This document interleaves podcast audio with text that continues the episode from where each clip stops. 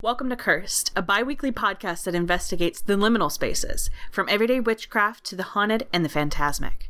Hang out with us as we explore our personal experiences with the unknown and celebrate our craft. And now, episode 10, Oh, Unholy Night.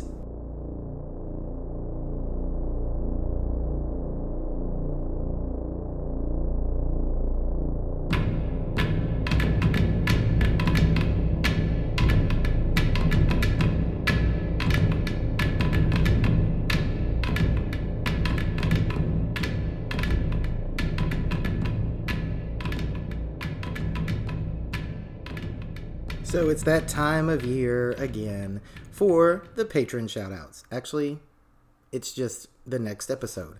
However, it's the last one of the year. So thank you guys. In our haints, we have Tori, Tamara, Rachel the Pickety Witch, Corey and Lane of New World Witchery, Alyssa, May, Joanne, Aaron, Melissa D, Cindy Brannon of Keeping Her Keys, and Chris.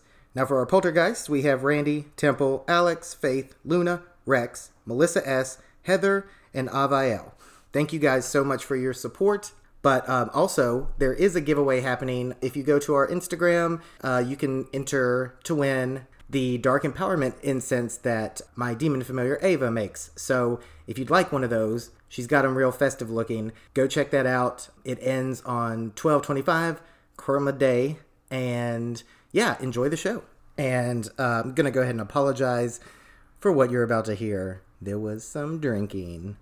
Okay, so on a serious note, but not so serious, because we're all fucking drunk on wassail. Woo, woo! Wassail! Woo, girls. This is, wait for it, Oh, Unholy Night. Because we're sticking with it. Can we sing? I like it. Oh, unholy night, the stars are brightly shining. It is the night of our dear Savior's birth. Hail Satan. That's good. That's good. Krampus was there. Krampus. Who is it? What are you doing? Okay, I didn't study that one. Okay, so today we're talking about Yule stories of things not unlike Krampus and Santa Claus and the baby Christ. But we're the baby Christ. But we're talking about Yule critters and creatures and folklore. Some of us have notes. Some of us do not. Only I think only one person has notes. Okay, well let's go. That's me, not me. Raise your hand. So I'm Bones. It's me again. It's Cricket. I'm Bones. I'm Cricket. And this is Tori. You've heard her. And then Alyssa. And Alyssa might not be here the whole time, but she's got some shit to talk about. Right? A little bit. We'll figure it out. We're down a person, but that's what happens when you drink too much alcohol. Hey. Sorry, Alex. Honorable mention. We love you. We love you. Feel better soon. Yeah. We hope you're okay. Drink some water. Yeah. Hydrate. Okay, so with Yule is like a very dark time. Mm-hmm. So there's a lot of dark shit that comes up. You'd be surprised at how many of these stories involve eating children, killing them. Yeah. Fucking them up in general. Yeah. Yeah. Disemboweling things. Yeah. Birthing them. Birthing, yes. Squeezing them out. It's still all very bloody and very painful. And Krampus has been very big lately in the last few years. So we're like, yeah, we could do a Krampus thing, but I mean, everybody. Like it's been done. We're going to talk about Krampus a little bit. Krampus. Krampus. Which was just like 2 days ago. Yeah. Did anybody research Krampus? No. I already know all I need to know about Krampus. I saw the movie. I know. I know it all. The book was better. You can't tell me anything. I still have not seen the movie. That is something I need to do. Wow. Yes. Freaking. It's become our tradition. Alongside of like Home Alone and what's the other one we watch? The Santa Claus? The Santa Claus? I'm just kidding. That's not it. That is a classic. What is his name? Tim Keith Richards. No. There's the one that came out last year. No. No. Oh, you know that. I'm going to be so ashamed. The Keith Richards Christmas special. Are you guys going to watch that?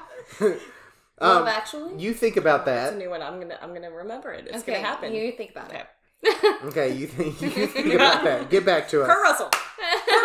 That was a great Christmas movie. What was it? Christmas something? Kurt Russell. It was a Christmas movie. It was Kurt Russell. It was Kurt Russell's Christmas special. No, it's really good.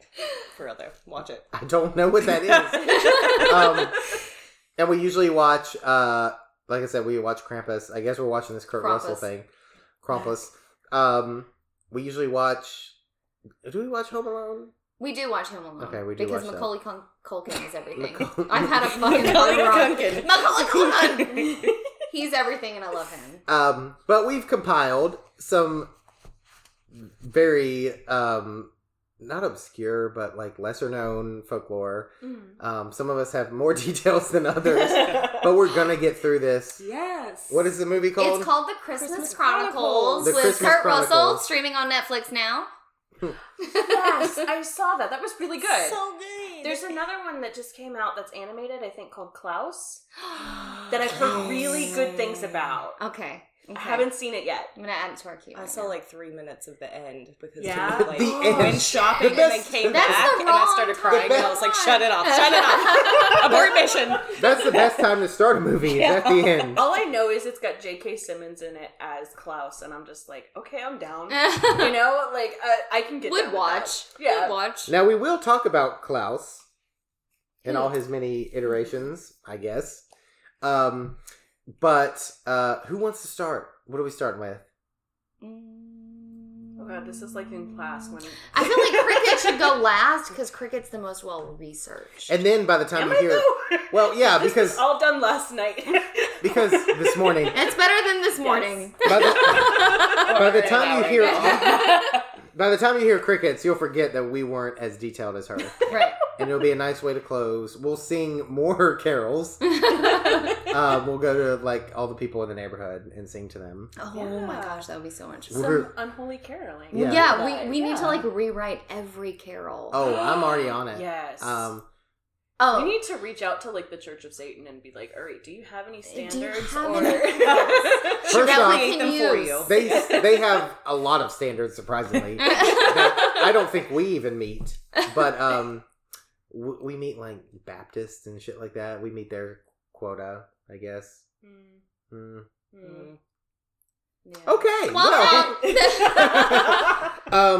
We'll think of it, and then we'll sing all the satanic holiday songs that we can think of. I'm into that. So Alyssa, since you might have to leave in the middle of this, you won't go first. Yes. So. Do you have a book? I have a book. Should I say what the book is? Maybe. Should we plug the book? Plug the book. It's from the Llewellyn series, but they have this new Sabbath series, and so it's the Yule book of the Sabbath series.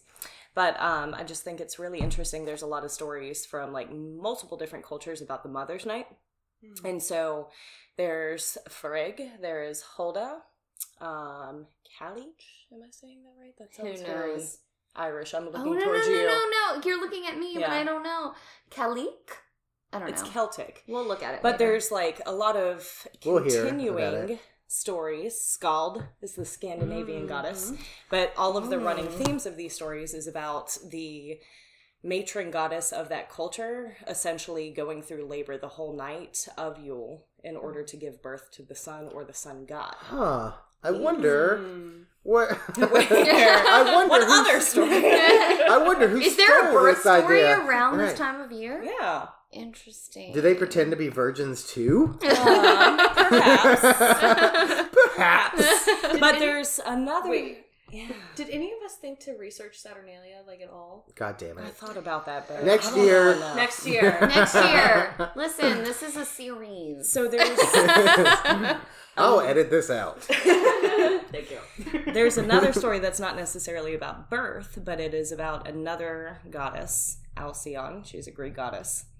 And it's I feel like there's a lot of like grieving and birthing and stuff that happens around this time. Okay. And so the period of time that this story happened is now called the Halcyon Days. Okay. Mm-hmm. And so what the story is Alcyon, this goddess, was married to, his name is C-E-Y-X. To me, that's pronounced sex, but I don't know. But she's married to this god. And six maybe? I'm going to Google it. It's probably better than sex. But is it better than sex? So she's... Oh, God. She's married to this god. And he goes through some sort of trial and dies. And so she takes the form of a kingfisher. And that's a bird. Yes. For those who don't know. Way to participate. I'm just letting them know so they can visualize. Yes. But she is grieving, and so she throws herself into the ocean. So for a 2-week period in the winter when, all the weather is still, it is known that that Zeus apparently took to her grieving and felt bad for her, so he calmed the seas so that her and her husband could come back together as kingfishers and lay their eggs and bear children. Together. Lay eggs? Yes. But okay, that's what birds do. That's what birds do. First off, does that sound like something Zeus would do? Maybe. Yeah, maybe. I don't know. He has his moments, I guess. Yeah. Yeah, he does. I mean, he's not fucking something with our mom, so I feel like he has rare little burst moments of it's the time of year. It's the season. It's the season for giving. Yeah. Yeah. So he did, and that's sweet. And they laid eggs. And then what happened to the eggs? What'd they become? I don't know. Their children. They became their children. They became baby birds. And then they grew up and they had great lives. I just think it's beautiful because it's the world rests for them to have this grieving period. Well, I feel like that's what a lot of this time is. Well, no, it's definitely it's the dying time. Right. That's what this is about. Let's go ahead and forget the Virgin Mary mother bullshit and focus on the fact that that's not a story you hear often in these days about motherhood and things like that at this time of year. Which, again, being a mother at this time of year in any part of the world would be difficult. Yeah. And so it's nice to hear that, because you don't hear those stories. I mean, you hear Mother Mary being turned away or whatever at the end, but it's not about her. Why did I want to start singing just now? What were you gonna sing? Mary, did you know? Mary, did you know? That your baby boy was alive. And Joseph doesn't believe you. To think about all these birth stories of all these... birth stories of all these goddesses having children that are supposed to be these powerful beacons of light at this time. Think about... I don't have kids. I don't know. I can't speak to that. But think about how terrifying it would be to have a kid in the middle of just winter? Cold and despair. Yes. You know? But you have to think of, if you're looking at the idea of the Oak King and that other thing. The Holly King. Mm-hmm. But if you look at those stories that follow through with the Sabbaths that we don't always follow, but it's okay, that makes sense because then spring comes about and stuff. But again, you don't really get that feeling of, it's oh, they die. Yeah. But you don't really get the feeling of the hardships that come. We just talked about fall and Imbolc and Samhain, about the harvest, and it's now we're in the shit. Yeah. And it's cold and it's dead and you're either fucked or you're not. But you're mostly fucked. Yeah. No, you are. You're right. And I feel that's why there's so many of these legends that are around this time of year, is because people feel, and people felt back in the day, they were fucked. Yeah. Yeah. Because it's cold and it's dark and it's snowing and there is nothing else out there to save them. So they come up with these legends of who's going to come for them in the night because it's so scary. Who's going to save them? Yeah. Or kill them. Yeah. Because that's another big thing. Yeah. But even if you've prepared, to the nth degree, it's you're still going through pain and hardship. Absolutely. Right. Yeah. Absolutely. And I think, just to expand upon what you said, look at how many different cultures have this, festival of lights here during... what we would call the dying time between Samhain, or the darkest. Yeah, Samhain and Imbolc. And even we have a couple of them. Yeah. Where we're constantly lighting candles and lighting lanterns and things to try to I don't know about y'all, but I get really bad, like, seasonal depression. Yeah, absolutely. Yeah, so, I need the fucking life. Meet my normal depression. No, like, it is seriously a thing, and I've talked to Bones about this before. Like, I need lights on in the house. Like, if I get home and the house is dark, like, it makes me feel very badly. And my depression and seasonal depression meet at this time. Because not a good time. Yeah. And I need these warm, glowing lights to make me feel that, like, there's cozy something down the line to look forward to. But outside is freezing cold. And that's another thing, too, is that, you know, mine usually gets worse sometime after New Year's because that's when everybody takes all their Christmas decorations. Right, and then it's not as happy. And then it's dreary, and it's cold, and it's wet, and it's awful. Mm-hmm. And I just feel so defeated. And, you know, February and March seem so far away. If it even warms up then. Because we don't know. We don't know if it's going to be like a warm March or is it going to be a warm May. Like, who fucking knows until it happens. Is the world dying? Is there tell us, Groundhog. Well, and like for those of us who think Valentine's Day is bullshit, like there's nothing to look forward to ever. Yeah. But no, it's like you come down off that like fucking high of Samhain, even though it's hard and drains so you, hard. Yeah. And then you go through the cold months and you come out on the other end of, like, what did I fucking just go through? And you're raw, like we've talked about. Yeah.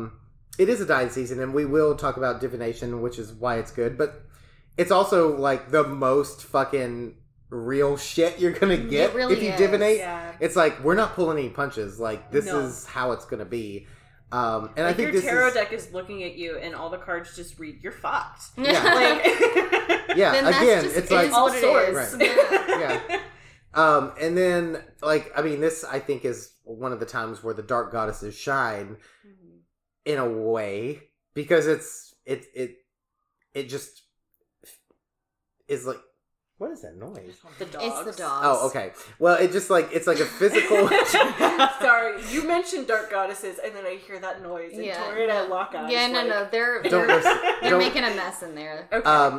But yeah, I think it's like the physical representation of like that energy and you know what's building and you know what's coming and it's a lot about self-reflection.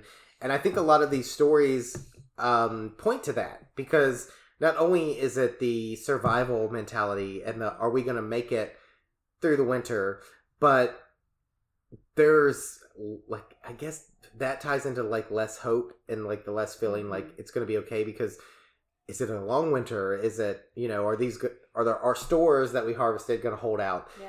And how much snow are we going to get? I mean, look at how many different ways that even we here in the South have traditions of the willy worms. And the there's a special kind of tree that drops a nut that you can cut into, and it's like a spoon, a knife, or a fork, and it tells you how much snow you're gonna get.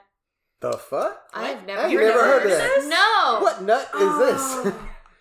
Or it might be like the pit of a fruiting tree. We'll put it in the show notes because I'm too drunk to remember. I mean, okay, first off, like, if we're going to pretend that the groundhog isn't a form of divination, like... Yeah, no one's pretending. Especially right around Imbolc, too. Like, I've always sort of thought of that, you know, as Imbolc being sort of this tentative beginning of spring where we see the first signs of crocuses and snowdrops, you know, and that sort of almost... fight to break up all of the cold and the ice and the wet, you know, and when we start to incorporate that form of divination where we talk about, you know, Puxatawny Phil, like, I always thought that was fascinating, but that's a different episode. And it won't be one, but but no, a whole episode on Groundhog Day. Why does it feel like he's done that already? And we'll get drunk and watch the movie.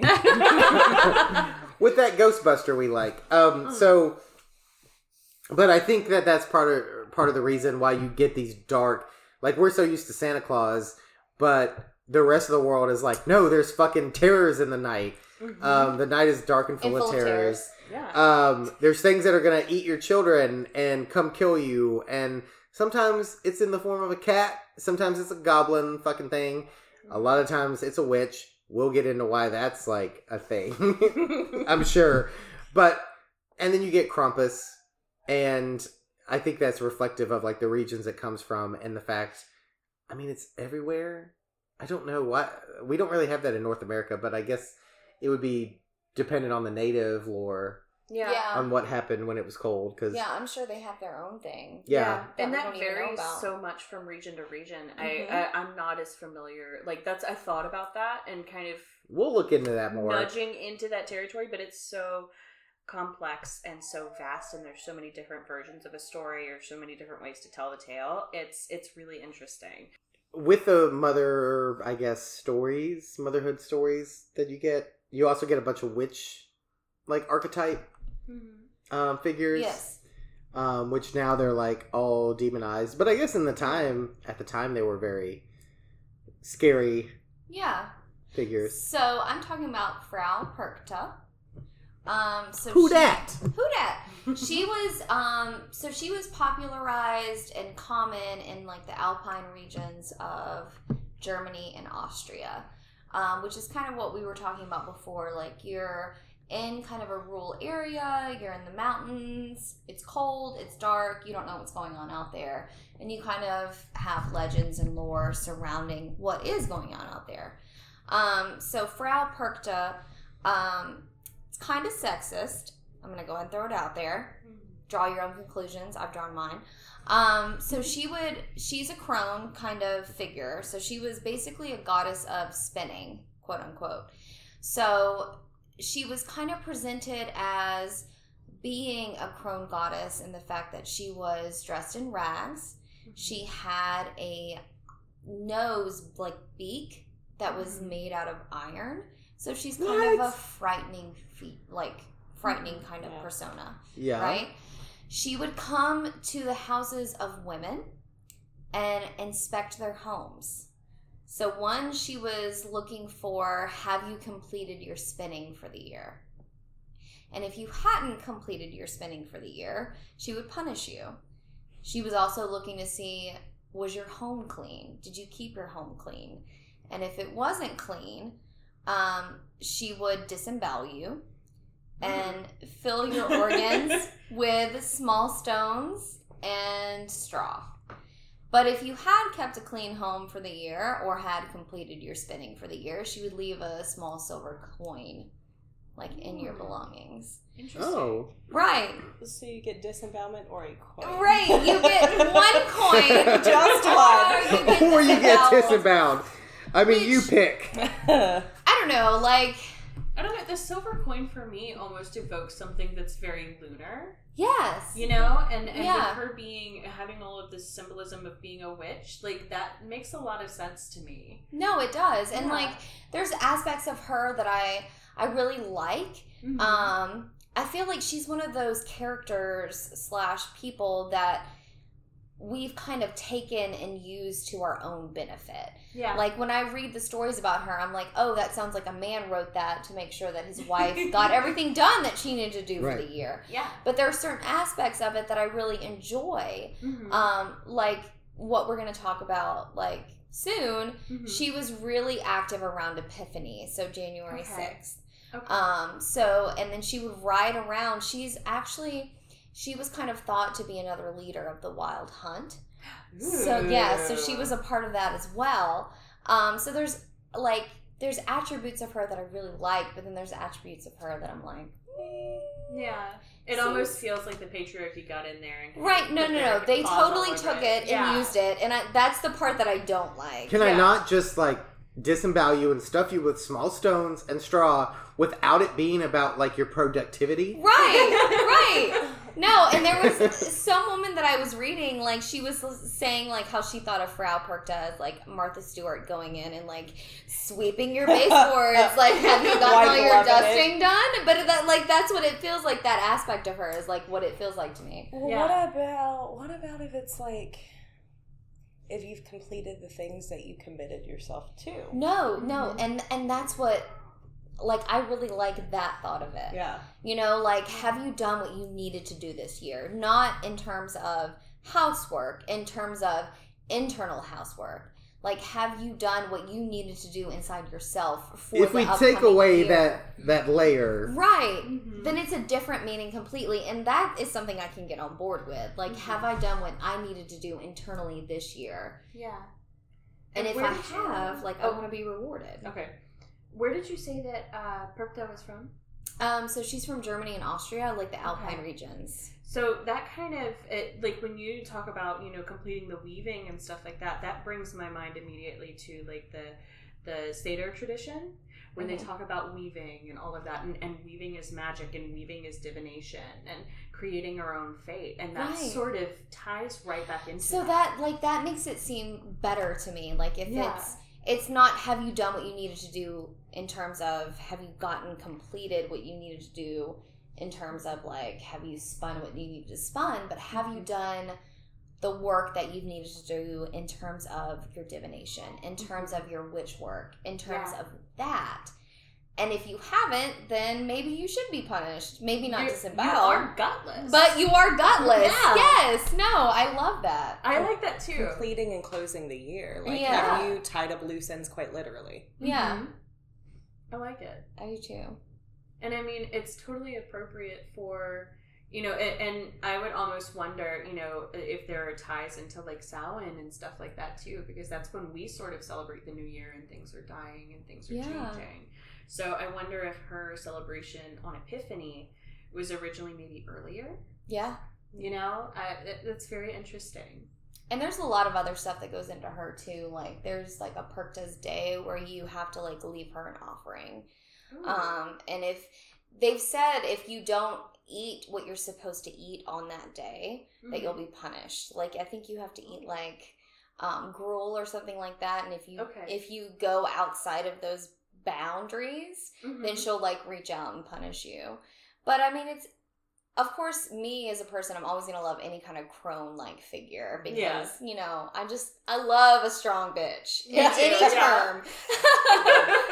But I really like, I think thinking about it that way in terms of have you done what you needed to do spiritually in terms of your divination and everything like that. Like, I think that makes her a more likable figure for me, as opposed to kind of what you said, the mm-hmm. patriarchy took her and, like, remolded her into something that worked for everybody else. Yeah. And then this is, like, the message they're trying to tell. Yeah. Yeah. And I think that that's something that I'm always really mindful of when I come into contact with a lot of pagan deities and stuff like that is how much is Christian or patriarchal subtext. And how much of it is the real meat of it, mm-hmm. you know? And that's it. I feel like I have to wade through a lot of bullshit. You do. And you have to read between the lines on a lot of shit. Because there's... Based on, like, the history of where we are, mm-hmm. everything that we're reading that is, like, a pagan text has been written down by a man. Yeah. So we have to read through it in that lens. It's typically by a Christian, too. Exactly. Mm-hmm. Like, we have to take it and then basically read it and then re-put out what we think it actually means. Mm-hmm. Because someone like us didn't write that down. Yeah. It was all oral tradition. Exactly. It's written down by a man who was a Christian. And we have to take that and understand what it actually was originally. Yeah. And we're really probably stabbing in the dark at that point, but... That's what we're doing. Yeah, I agree. And, you know, a lot of times when we feel like we are stabbing in the dark, we're a lot closer than we think we are. Exactly. You know, even still, when I talk to Hecateans and stuff like that, even all these years later after I've dedicated, it's like I'm still coming in contact with things where it's like, oh, you see her that way too? Oh, you do that too? You know, so I think that our own personal gnosis and, you know, that's kind of what we talked about with Megan. You know, that's so much more... in tune than we think it is. And it's really, I think the biggest lesson that we can learn as witches is to trust our gut. Yeah. Absolutely. Know? Yeah. Well, that archetype is in Norwegian was known as, like, Lucy, which mm-hmm. might be the improper way to spell it or pronounce it. It's Lussi. Okay. But prior to Christianity, and the, I guess, reimagining of that day as St. Lucy's Day was a she demon. And she was part of the Wild Hunt. Mm-hmm. And she flew around on a broom and shit like this with her demons and all her, like, spooky cohorts and terrorized the people that were out or were misbehaving. Yeah. And so that archetype goes through all of these, like, really European countries. And, like, because that's what Frau Perchta did. Like, she had her own following of, like, demons that would follow her. And she's connected a lot to Krampus. Yeah. Mm-hmm. In that same punishment and... Yes.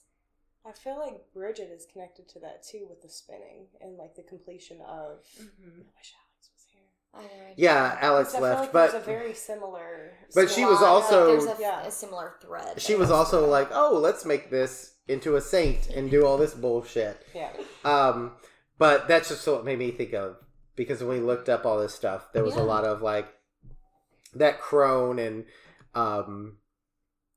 that aspect of this idea that, like, a witch or a she-demon was flying around and punishing, in contrast to some, maybe, like, the male figure that was rewarding people for good behavior. Mm. Pre-Santa Claus. Do you... Pre-Tim Allen. What traditional, like, offerings were left to her, like, traditionally? So it's, like, a specific, it's not so specific. I just have to really look it up. Although I did really like the tie-in of, you know, you eat these certain foods, because we even still have that today, especially here in the South, where we talk about you have to eat your black-eyed peas. For New Year's, and like, she would get mad if you wouldn't leave it out for her. Hmm. I have to who the fuck do you think you are? Right? What if it's just like a don't talk about it, be about it kind of situation? Oh. Because all of these things are, you know, like, if you're going to commit to it, finish it. Yeah. Yeah. If you're going to commit to your spinning for the year, finish your spinning. If you're going to commit to eating this meal in honor of me, then eat the whole thing. Yeah. Like, what if that is the pretense around it of don't just say you're going to do these things, fully commit yourself to doing them and to completing them. Yeah. So they would leave her food and drink in the hope of receiving wealth and abundance. Okay. But I think it was like... Well, you did mention a silver dollar. Yeah, which again comes back to the black-eyed peas and the collards, too, because that's what that typically is about. It's for good luck and prosperity. Yeah. And then some of these tales don't involve any reward. It's just survival is your reward. Yeah. Right. You're lucky you didn't get fucking eviscerated because you did the things. Yeah. Because you did the thing. Right. So I think it says a lot about, like, maybe the era that they came about in, where it's like you have purposes for doing this. Like you said, you can look at an underlying message of if you're going to do it, finish it. Mm-hmm. Don't half-ass that kind of thing. And you could look at these... Don't half-ass two things. Whole-ass one thing. So, one thing, like, when we were talking about how she likes to, like, she's a leader of the Wild Hunt, right? And you were talking about what was it? Like Lucy? Yeah. So, her people that follow her, they're the 3 Thursdays before Christmas, but her army are the souls of unbaptized children. Oh. Right? The best souls. The best souls. The fresh ones. The fresh ones. Like, I just love that. Like, I just see her fucking, like, up in the sky with all these, like, hellions following her. Almost like imps or something. Right. I love that. Yes, I love that so much. But, yeah, I mean, I think that transcends not just that particular region, but, like, when you look at... Wasn't it the Alps that, like, Krampus and...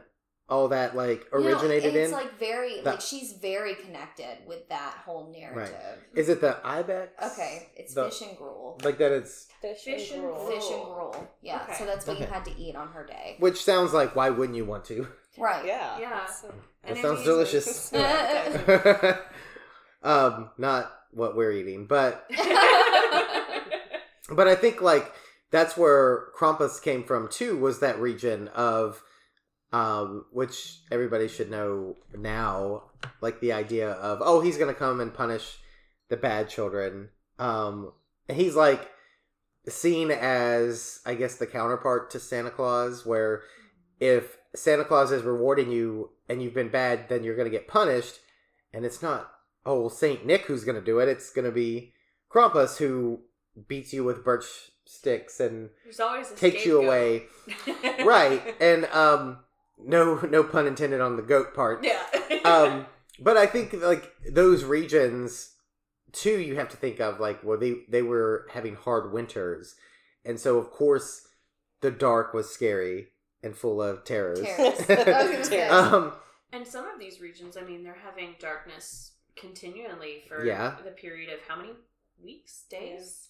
Oh, months? I'm sure it starts earlier and it ends later. Yeah.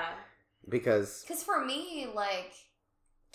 going back to what we were talking about with, like, depression and seasonal depression, like, as soon as the time changes, like, I feel like everything changes for me. Yeah. When the sun is down at 5:30, it is such a strange feeling. Mm-hmm. Like, it feels like you have so much less hours to get what you need to get done. Mm-hmm. And it feels like the night is dark and full of terrors. Like, what am I going to do? Well, that's a big deal when you're used to... you having those hours to work and make your living or harvest and all that, those are gone, like, and you've got the darkness and the nights are longer. I mean, that's the whole point of the solstice is, like, the darkest night. Mm-hmm. And there's almost that feeling of, if we can make it through this, then we can make it till spring, goddammit. Yeah. Like, and there's that, like, fear of all the things. And some of it's to keep, like, children in line. I mean... that still carries through with the idea of Santa Claus and the archetype of that, of be good and you'll get rewarded. And, I mean, we had mentioned before that we were going to, like, talk about the connections between Santa Claus and Odin. Mm-hmm. And, like, where those came from. Because Odin, like you said, had, like, his Yule goat and sleigh. And, like, I mean, that's still that kind of area. And the goat would bring gifts, and, you know, there's a lot of different, even appearance-wise, not necessarily, you know, Santa Claus is missing an eye or anything, but, you know, an older man who's cloaked, who has a long white beard, you know, someone who's very wise, you know, that sort of archetype really transcends and goes both to both of them. Yeah. I don't even know. I don't know all the origins of Santa Claus. I don't either. He was a shaman. A shaman? I can get behind that. Yeah. Tell us, Alyssa. Well, no, it's I don't know where it comes from, but the shaman of whatever, like, tribe or culture used to leave offerings in people's socks. Like a lot of the... Like stockings. Like a lot of the cultures or the traditions that we have come from... Socks. Yeah. Yeah. And they would dry out, like, mushrooms and herbs and stuff by the fire. Yeah. And socks. And, makes sense. Yeah. Yeah, because they'd be wet. Yeah. From all the ice and snow. Yeah. And they're going on mushroom trips. Yeah. Right? Fuck yeah. Because they're shamans. That's what they do. Because they're shamans, man. And who else is going to fly with, like, fucking reindeer and stuff? Come down your chimney. Somebody on mushrooms. Well, the stuff I was looking into, which there's a couple different figures, but they're all based out of Iceland, are the Yule Lads, and they're kind of 13 Santa Clauses of Iceland. Santa Clauses. Not unlike the Seven Dwarves. There's just 13 of them. But apparently they start... the 13 days before Christmas is when they start coming down and appearing, and they each have these weirdly specific titles, which I found, and I'm going to run through because they're fucking great. And I don't know, I'm sure they vary a little bit here and there, but this one has, like, Sheepcoat Claude, he tries to suckle ewes, Gully Gawk, he steals buckets of cow milk, or the foam from cow milk, Stubby, he's short and steals food. He's just stubby. But he steals food from frying pans. Very specific. Only frying pans. There's spoon licker. He licks spoons. Is he a spoon licker? He is. There's pot scraper, a.k.a. pot licker. So many lickers. There's a lot of lickers. He steals unwashed pots, licks them clean. There's a bowl licker. A door slammer, which you can imagine. What does he do? He stomps around and slams doors. And there's one that eats up all the yogurt. There's a sausage swiper. He likes sausages. There's a door sniffer who has a big nose and insatiable appetite for baked goods. That's why you would sniff somebody's door. Is because you're like... Because you want to smell it. Oh, it smells like streusel. Streusel! So I'm going to sniff this door. There's meat hook, which sounds like... Oh my gosh. He snatches up any meat left out, especially smoked lamb. That's a lot less graphic than I thought it was going to be. Wow. Okay. And then, yeah, it sounds worse. Candlebagger, he steals candles. And I guess that's all of them. What was the last one? I missed it. Okay, Candlebagger. But there was one about the window, remember? Window licker. Window licker. He wasn't... He didn't lick windows. He was like a window peeper, and then he would steal things. So he was a goddamn peeping Tom. He was a peeping Tom, and he stole things. Gross, window licker. But he liked to look in, and I guess steal things that... But they supposedly came like the 13 nights before Christmas. And...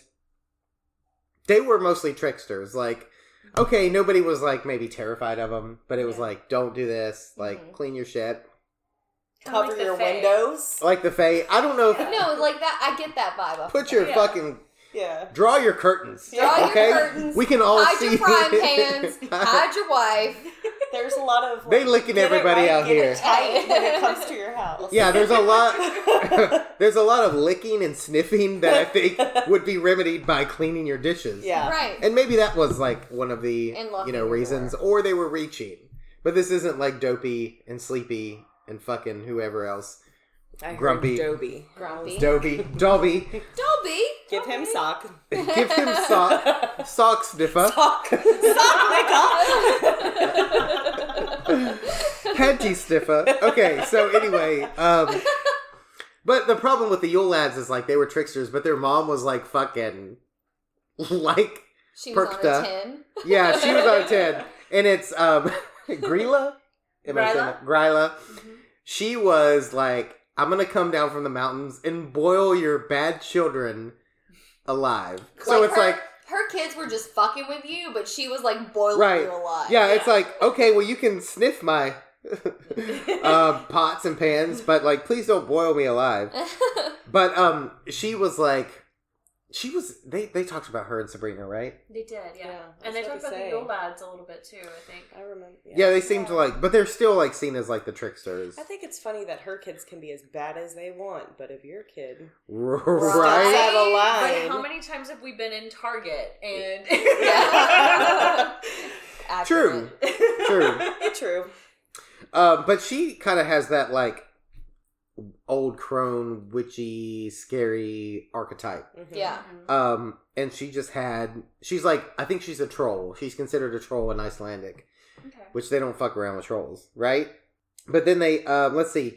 That's when she would send her sons into town. 13 days to spread holiday joy rather than fear. So I guess it kind of changed. And like maybe that's kind of...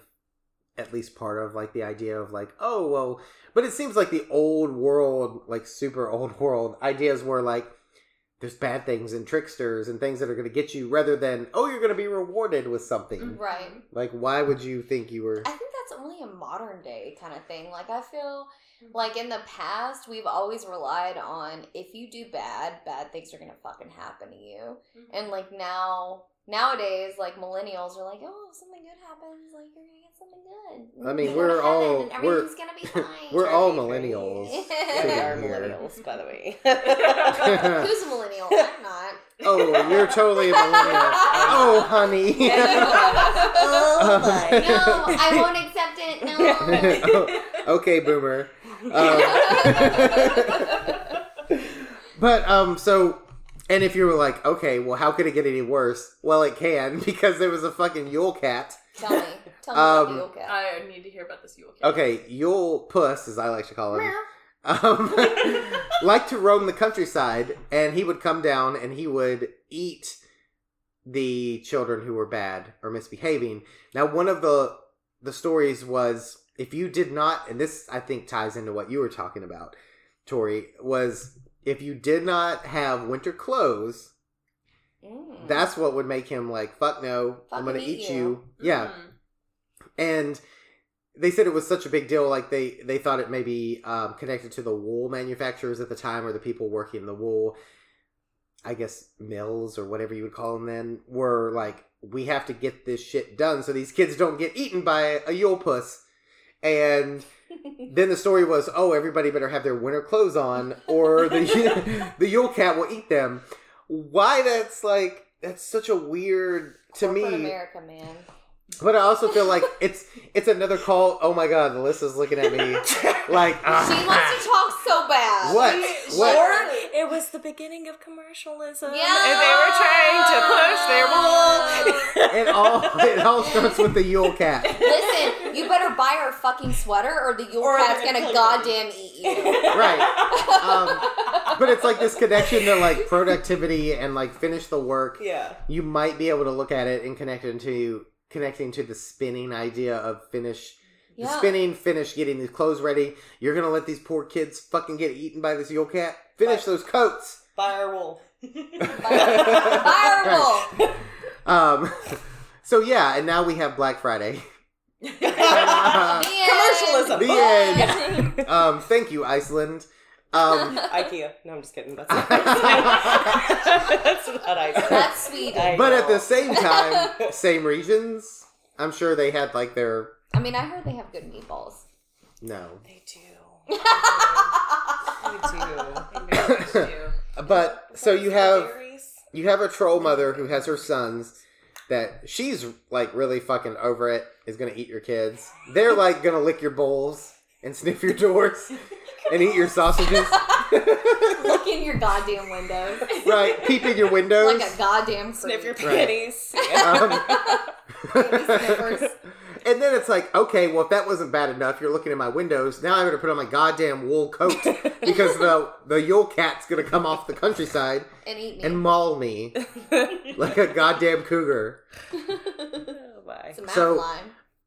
Iceland does not fuck around with their Yule stories. There's no Santa Claus. There's no gifts. There's no you'll be okay. Wear your goddamn coat. Does she leave anything for you if you've been good? The cat? Actually, any of them. The Yule cat.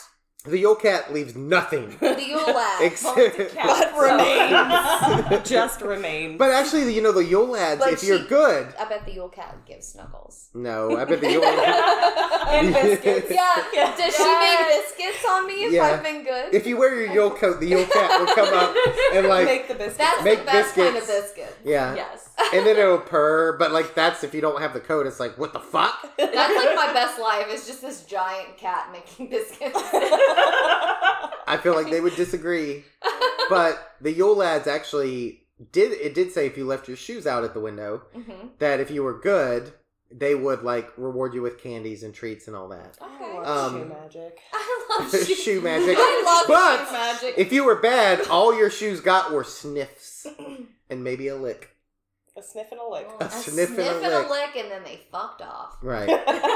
Have fun with our mother and cat, bitches. Thanks for the dirty bowls. But no, it sounds a lot more terrifying than we're making it sound.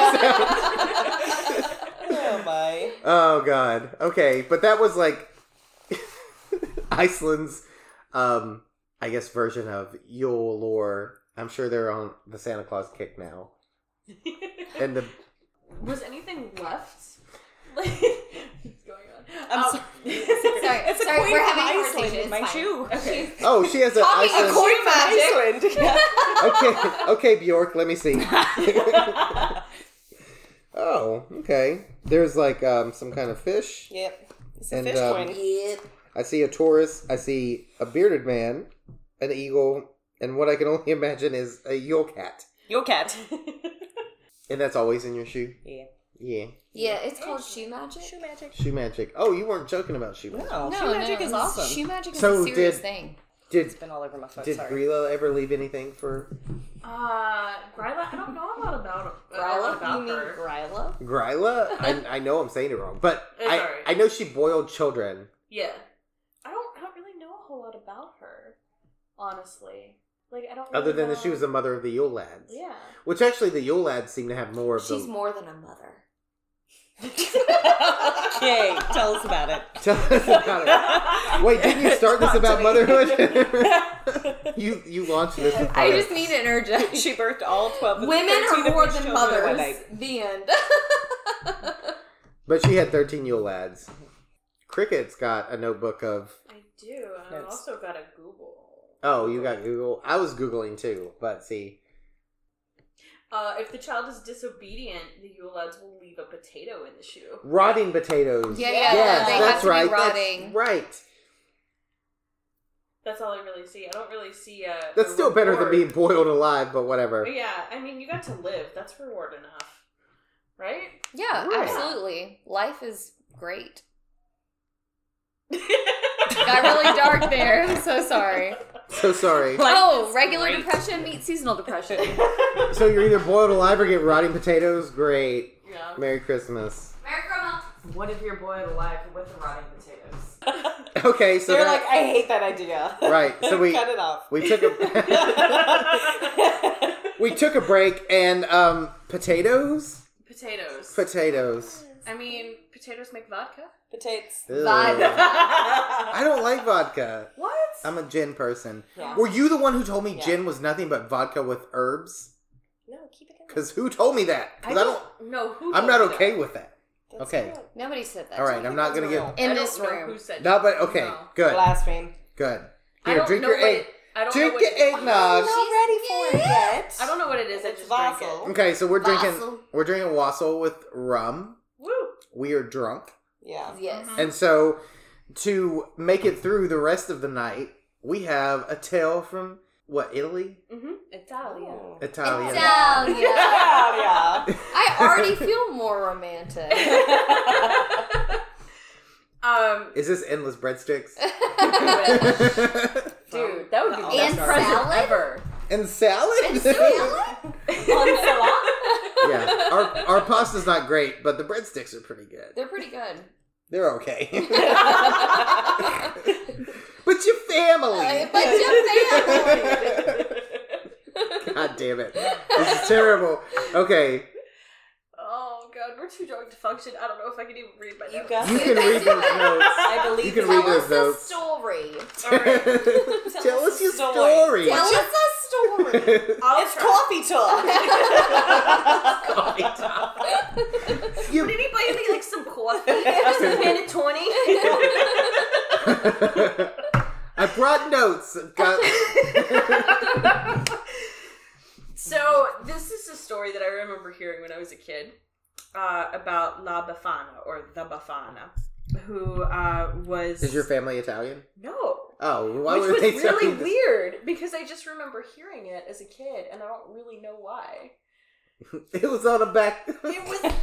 It was on the back of a bottle. I heard it at Olive Garden. We were making lasagna. God, this is terrible. Justin would be so ashamed right now. Justin Coco. The only thing we need is like for somebody to pipe in with Dominic the Donkey. Like I just no. I can Google it. No, please don't. Yes, okay. Do we want to? Would you rather hear Dominic the Donkey? Poll time. Or Mary, did you know? Mary, did you know? No. Mary, did you know? Mary, did you know? Oh, God. Okay, back to Italy. So, What? Sorry. I feel like you're still talking about the Olive Garden. We're not. Like, did you know right now you can get like 2 entrees for $20? I'm whispering in class. She's a teacher. She shouldn't do that. I don't think any of your students listen. Those are fighting words. How dare you? I didn't mean it in a bad way, but I'm saying like. Why would they listen to us? Alyssa's students are fucking awestruck by her.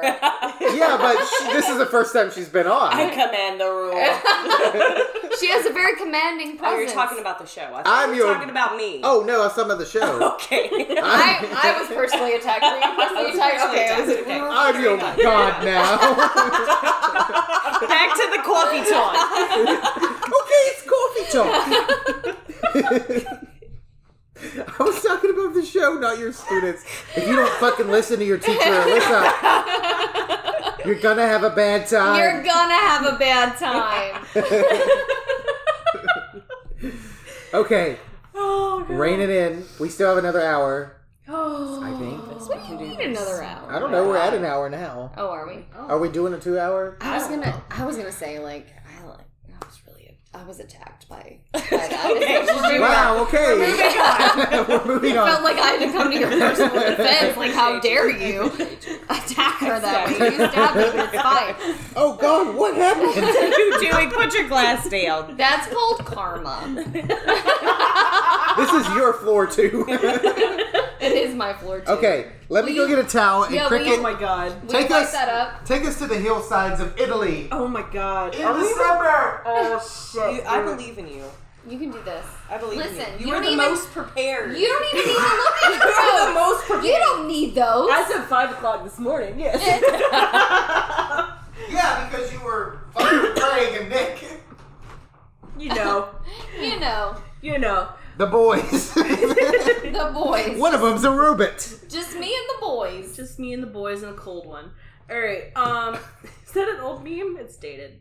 Never mind. Okay. All right. Okay. So what's a meme? What's a meme? Oh, we're drunk. Okay. All right. Burst. I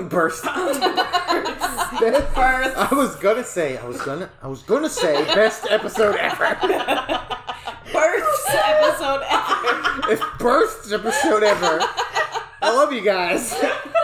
This is going so great. We're awesome. We're awesome at this. I like Krampus. I like Krampus. I love lamb. I like turtles. God damn. Okay. Italy. The year. Oh my God, I just thought of Sophia from fucking Golden Girls. It's Sicily. Can you read it as read the story as Sophia. There's a big difference between Sicilians and Italians. This is true. There's a sharp divide in the boot of Italy. Whoa! We're not trying to be a polarizing podcast here. We're trying to entertain. Cambridge. Italy. 1920. Okay, I'm so sorry, Cricket. I'm so sorry. I'll cut it down. I'll cut it down. A little bit. Fuck. A little bit. Woo. Oh, can we get it together? Okay. Can you? No. Tell us about the Italian... I almost said Christian. The Christian witch. Tell us about... Okay. So, the year... Cricket, tell us about the Italian Christmas witch, won't you? Alright. So La Befana is it's not a regional thing. It's not North Italy or South Italy, and there's just like New Jersey, there's a big divide there. So like she usually comes on the eve of Epiphany, and she'll come by and she will leave gifts in the stockings of children who have been good, and onions and garlic and coal in the stockings of children who have been bad.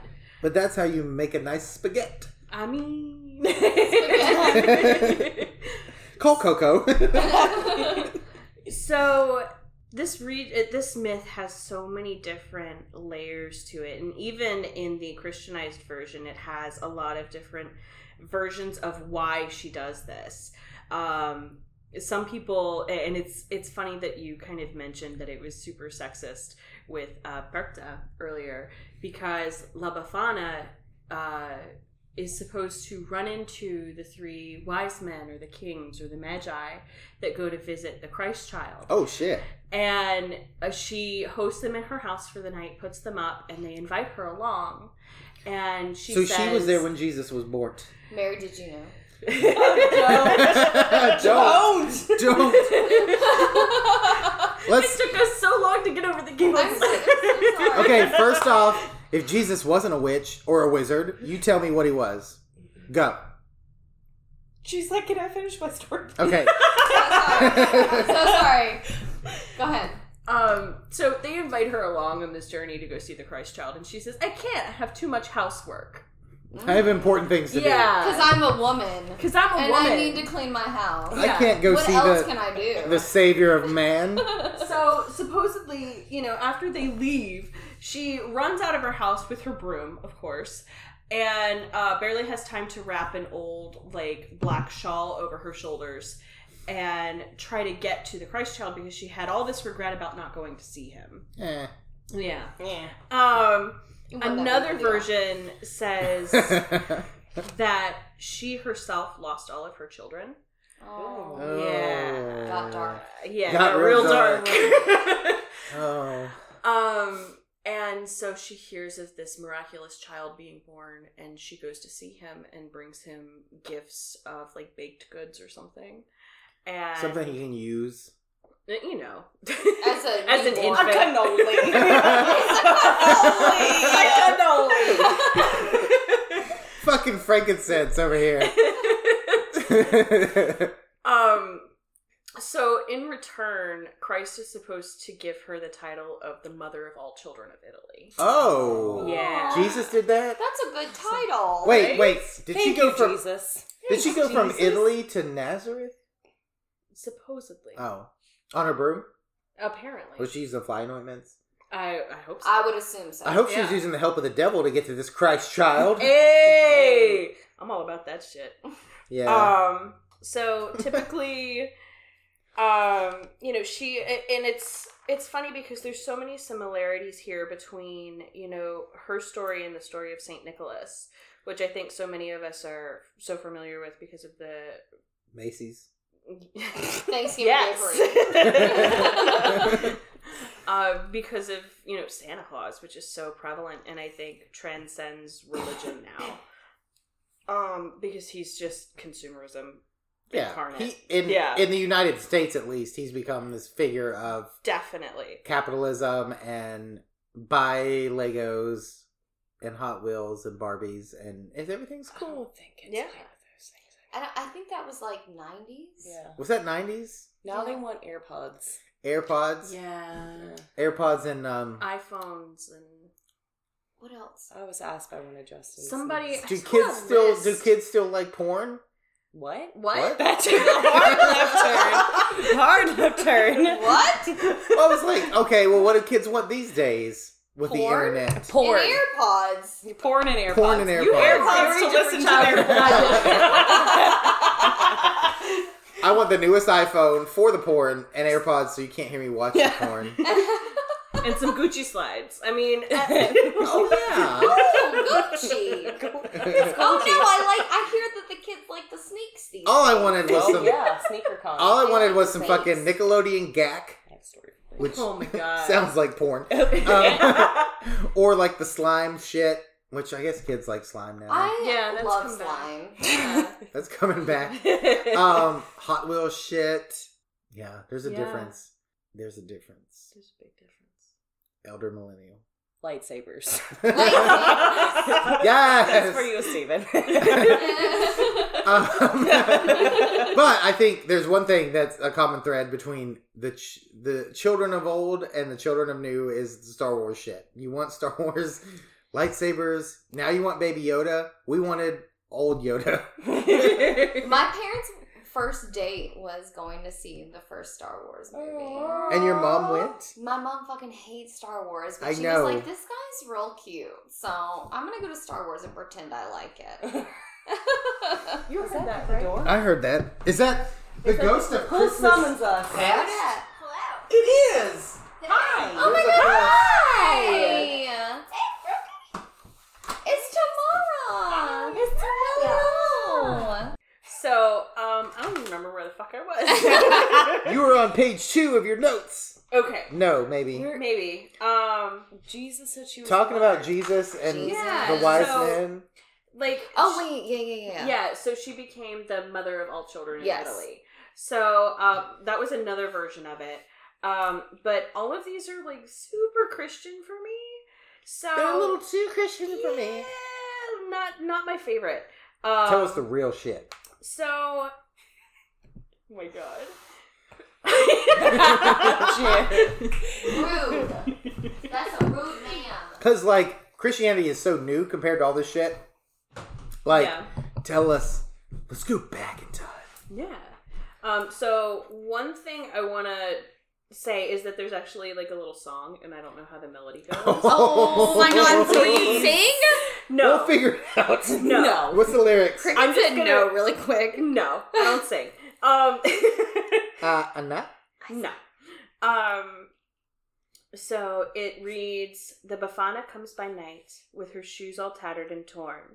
She comes dressed in the Roman way. Long live La Befana. She brings cinders and coals to the naughty children. To the good children, she brings sweets and lots of gifts. And then there's another version that goes, Here comes... Oh, my God. Here comes Peter Cottontail. Oh or what's the Here comes Santa Claus? Here comes La Befana. It had to start somewhere. So, here comes La Befana. She comes from the mountains in the deep of night. Look how tired she is, all wrapped up in snow and frost and the north wind. Here comes the Befana. So, like, that verse in particular, like, that version of it made me go, okay, there's some pagan shit to this. Right. She's fucking tired. So I did some research, and it actually, supposedly, there's a lot of stuff that's possibly saying that she might be descended or inspired by the goddess Strenua, or Strenia, which is a Greco-Roman goddess of, quote-unquote, the giver of vigorous strength. So she's the goddess of the new year, of purification, and of well-being. Supposedly she had a shrine at the top of the Via Sacra, which was the main street of ancient Rome. So that's where, you know, you have your, like, the Colosseum and, like, the Forum and all of that stuff is, like, right there on that main street. So she had a shrine right at the top of that street, which I think is pretty cool. No, it is. Yeah, that's very cool. And then, because she had a shrine there, she was also part of, like, the sacred grove that was up there where they had all of the different trees. So they would actually take twigs from these trees and do a procession through the streets to her shrine and, like, give different gifts, usually money, to each other. So we have, again, like, this exchanging of gifts that gets turned into, you know, Befana leaving, you know, coal or, you know, twigs, which was another one that was left, or, you know, garlic or onions for all the bad children. Or we have little small handmade, like, dolls, hand-sewn dolls, or toys of some sort, fruit, nuts, like, so... So like, this is all pre, like... This is pre-Santa Claus. This predates Santa Claus. This is what all the elves are making. Yeah. Toys and dolls and... Except it's Befana, so she just uses magic. Yeah. Right. Yeah. Which is way better. Which, well, seriously. Okay, first off, doesn't Santa use magic? Oh, well, listen, Santa, he uses slave labor. Let's just call it what it is. No, just not Kurt Russell. Not Kurt Russell. Maybe fucking Tim Allen, but not Kurt Russell. Fuck no. All right. We're a little polarized on the It's all good. But as far as we know, I don't have a specific date because there's so many different ones, like, back and forth about the date of La Befana. But it's pretty clear about Strenia. So she is first noted as occurring as far back as 153 BC. Well, yeah, she was there for Christ's shit. I mean, for real. So it's possible, and that's, like, the first occurrence that we have, like, written down of her festivals being celebrated, and we're not really sure if it's because that's when they first started celebrating the New Year in January, because her celebrations might have first taken place in, like, March, because that was the original, like, Roman New Year. Right. So I also found another, like, sort of witch character in Italian folklore who's sort of related.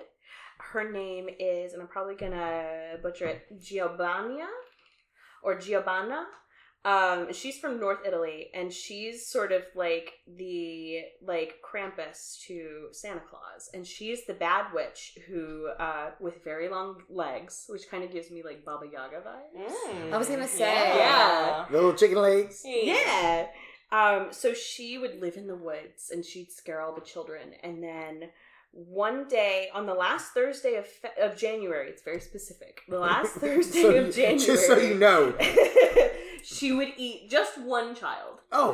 Okay. So she's literally the best one we've talked about. She has merciful. She has good self-control. Yeah. That's what that is. I'm just going to have one. Just one. Just to sustain me. The one. The worst one. You know. Yeah. Good for her. Yeah. You know? Takes a lot of willpower. She's following her New Year's resolution. Yeah. She's doing a good job. You know what? I'm not going to eat all the children. I'm going to eat one. Just one. But this is, the story of La Befana is something that I remember hearing, as a kid for some reason. I guess I must have had an Italian, elementary school teacher who brought it in and told us about it. This is the movie, which you've not seen, the movie Krampus, where it's Grandma knows all those stories of why you shouldn't do this. Yeah. Don't you guys have a Patreon thing if you hit a certain number of subscribers? If we hit 50 patrons, then we will have a scary movie night. If it happens before Christmas, it would be cool if it was Krampus. We will do Krampus. We will do the Krampus if we hit it before Christmas. And we might watch it tonight. Okay. Who knows? But you guys need to make that happen. Because we're only at we're getting close to halfway, kind of, which is more than we thought. Yes. Oh, God. But I also found, other versions of La Befana where she's actually riding a goat. Yeah. Or a donkey. Oh! Yes, queen!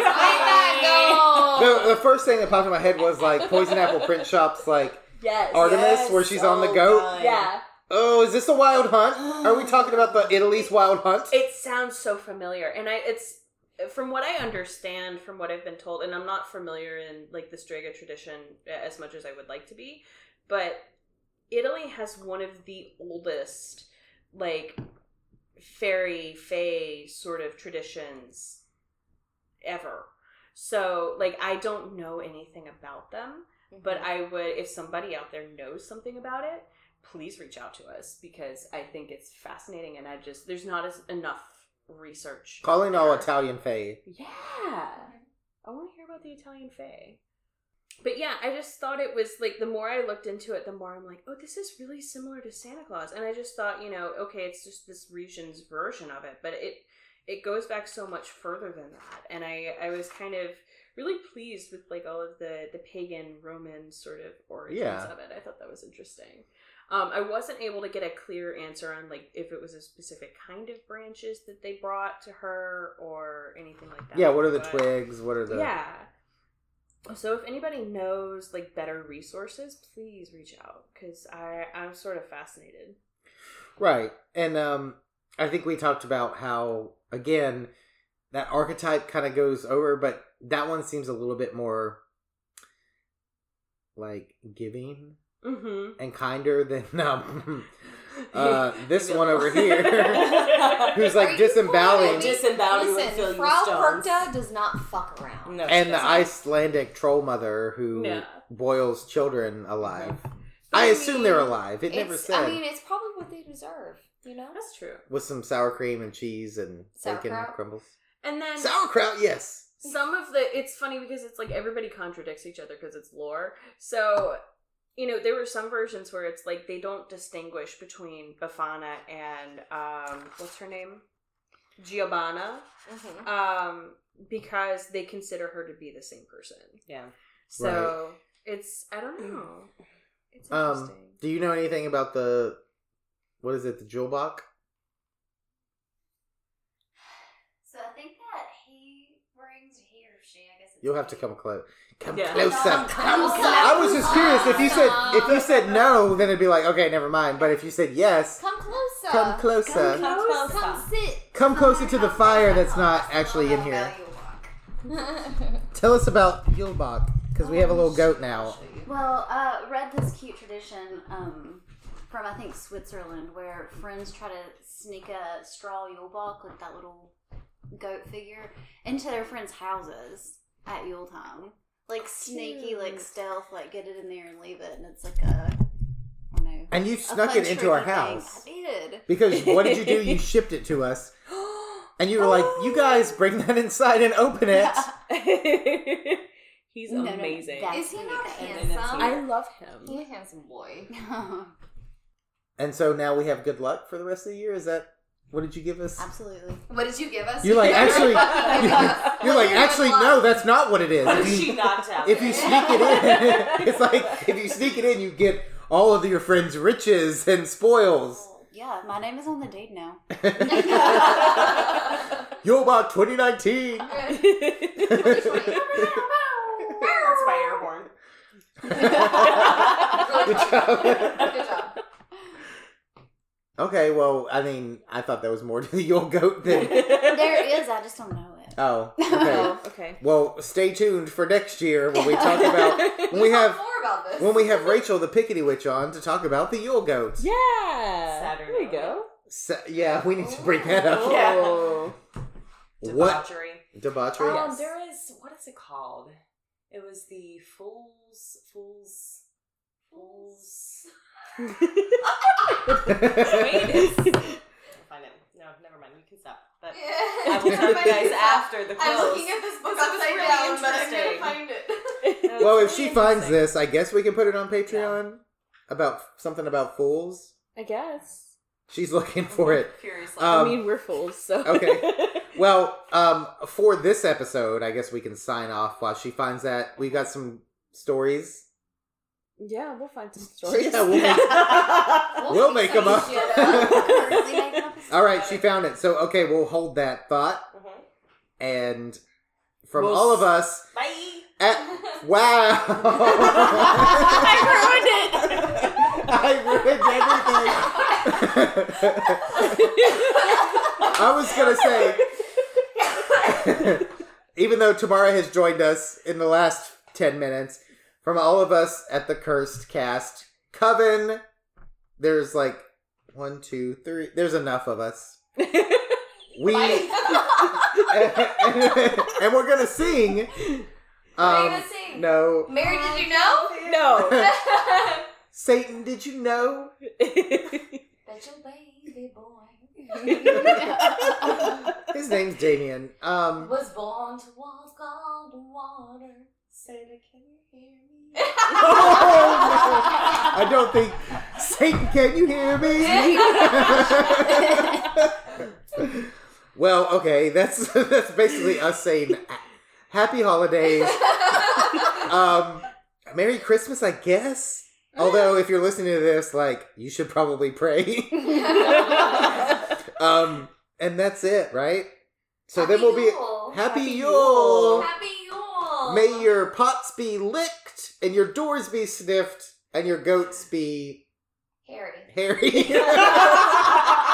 full of milk.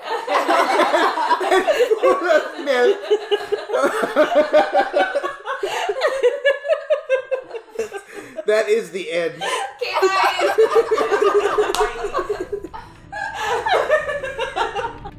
Cursed is a bi-weekly podcast produced by Bones McWilliams and Cricket Word. The theme for Cursed is Voice of the Trees by Sun and Moon Dance. Check them out on Spotify, YouTube, or at sunandmoondance.bandcamp.com.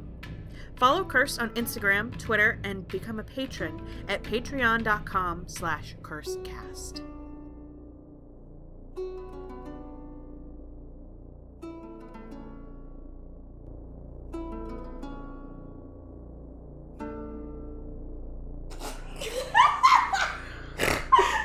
All right, that's good enough. It's so hard. Okay, so I feel really bad because when we were doing the She Scotia interview, fucking the cats were fucking around. Just licking. Oh god, and she's saying some really serious shit. And we're like, yeah, uh huh. And I'm just like, and then It looked like Helga was pissing on your coat, but she was just making a bed. She was just making a bed. Aww. But I was a little iffy too. Helga. I was like, I know that squat. I know, she was like... when they have the side eye, you know it's wrong.